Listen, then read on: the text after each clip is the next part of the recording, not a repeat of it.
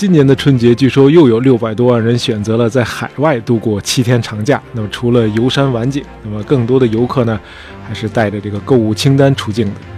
在中国消费者心目中，德国的产品应该是比较令人放心的啊，毕竟德国人有这个严谨和一丝不苟的美名。呃，在德国可买的东西其实很多，像什么汽车上的这个婴儿座位啊，什么咖啡机啊、炊具啊、医疗器械呀、护肤品啊，甚至奶粉。哎，不管买什么，大家都会留意商品上有没有注明 “Made in Germany”。有了这仨字儿，哎，心里就踏实，这趟德国就算没白来。可是谁成想，仅仅在一百三十年前，这个 “Made in Germany” 这仨字儿传达的讯息却是劣质、山寨，白给我我都不要。大伙儿要问了，没搞错吧，大爷？您说的是德国货吗？对呀。哎，没搞错，听大爷慢慢道来。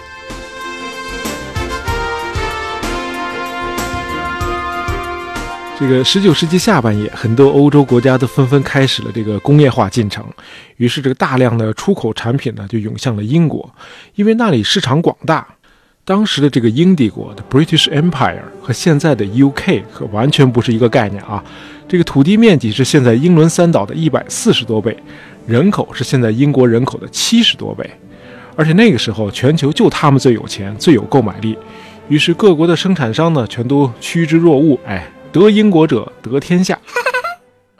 这样呢就产生了一个矛盾，呃，这大伙知道，这个后发的工业化国家都有一个通病。嗯，要赶超，但是呢，工业水平呢一时又跟不上，那就得走捷径，仿造呗。当时的德国人呢，在这方面做的也比较极致，哎，他们直接就盗用英国的这个品牌，照猫画虎的生产，然后再倾销到英伦三岛和它的广阔的殖民地市场。结果呢，这个德国产品一时间就成了这个价廉质次的代名词啊，便宜，但是呢质量很差。直到有一天，这英国人实在是看不下去了。一八八七年八月二十三日，英国议会通过了一个新的商标法，就是 Merchandise Marks Act，要求所有的这个进口产品的商标必须明确无误地标出产出国 （Country of Origin）。再不敏感的人也看得出来，这招是冲德国人来的，因为当时全球制造业的金字招牌呢是英国。为了和德国制造划清界限，英国于是强烈要求所有商品必须标明产出国。那这个德国产品呢，就必须注明 “Made in Germany” 这三个字。而生活在那个时代的人都会告诉你，“Made in Germany” 字后的意思就是这款是山寨。啊哦。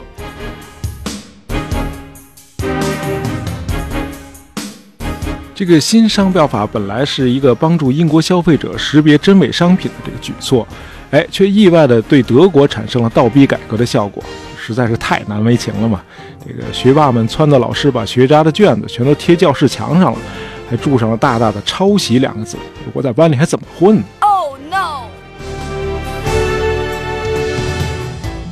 哎，这德国人呢不甘心当学渣，他们想明白了一个道理，那就是选择劳动密集型产业，哎，搞大规模的纺织生产，这条路肯定是走不通的。而且呢，即使进入了工业化时代，这个源自中世纪的德国作坊工艺传统也是不能丢的。哎，掌握这个最新的科技成果其实并不难，难的是怎样把这个科技呢和这个制造工艺完美的结合起来，以此培训出这个高素质的技术队伍，从而生产出自己的优质产品。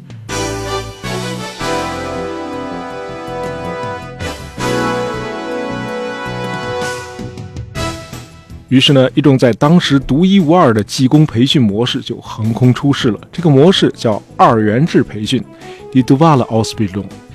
这种带有学徒授业色彩的制度呢，是这样安排的：这个学员呢，每周三到四天时间，在一个或者几个师傅的辅导下，在相关的工厂里学习技能；剩下的一到两天时间呢，在技校里学习理论知识。培训时间呢，因行业而异，短则两年，长则四年。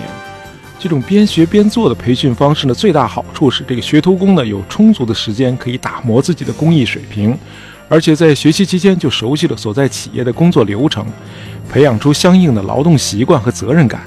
同时呢，企业文化也潜移默化地成为他平时的行为准则，因为他清楚车间里的一个小错误就有可能意味着企业的上百万元的损失。而干得好，就意味着学徒工期满后，你就有可能被接纳进这个你已经很熟悉的工作环境，成为一名高素质的技术工人。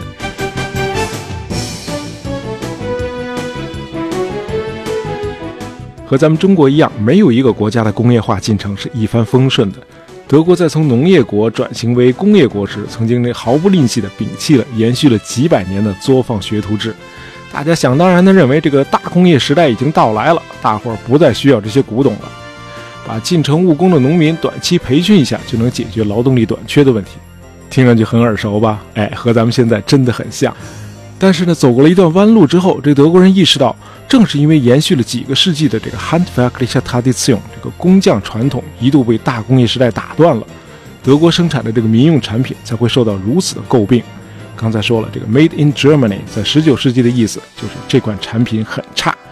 于是，这个危机感很快在全德国就形成了共识：这个工业技术必须与学徒制培训结合起来。实践证明，长达几年的学徒式岗位培训，恰恰是训练出高素质现代技术工人的最好办法，从而一劳永逸地解决产品的质量问题。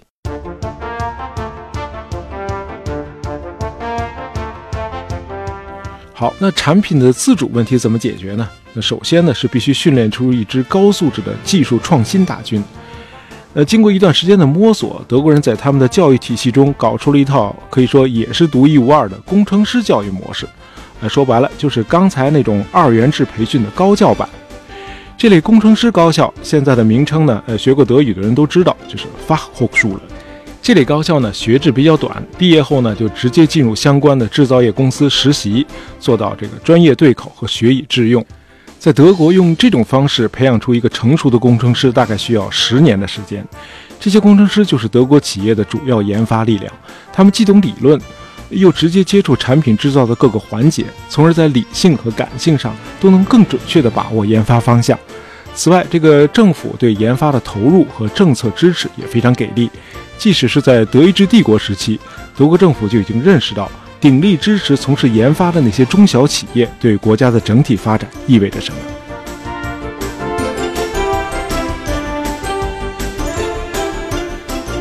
到了十九世纪末期，这个德国的工业水平已经赶上了英法，居于欧洲第一位。为了领军工业时代，为了使德国的商品能够在国际市场上与英国抗衡，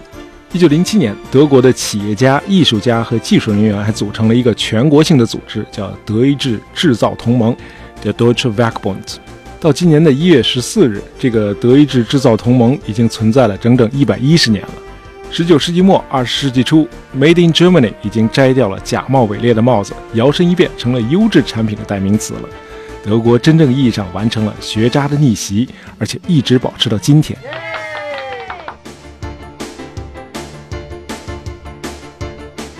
在德国的工业化时代，这个工业发明更是层出不穷。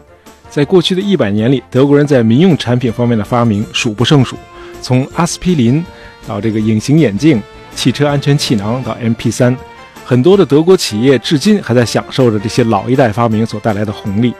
大伙如果有兴趣想了解一下工业化时期德国的发明和发明家，哎，可以去听一下《大爷杂货铺》的第二十四期。好，今天咱们国家正在倡导这个供给侧改革和工匠精神，那么德国工业化时期的这个历史呢，给我们的参考价值确实是不容忽视的。美国历史学者 Carper Pinson 在他的《Modern Germany: Its History and Civilization》。现代德国的历史和文明这本书里有过这样一句话：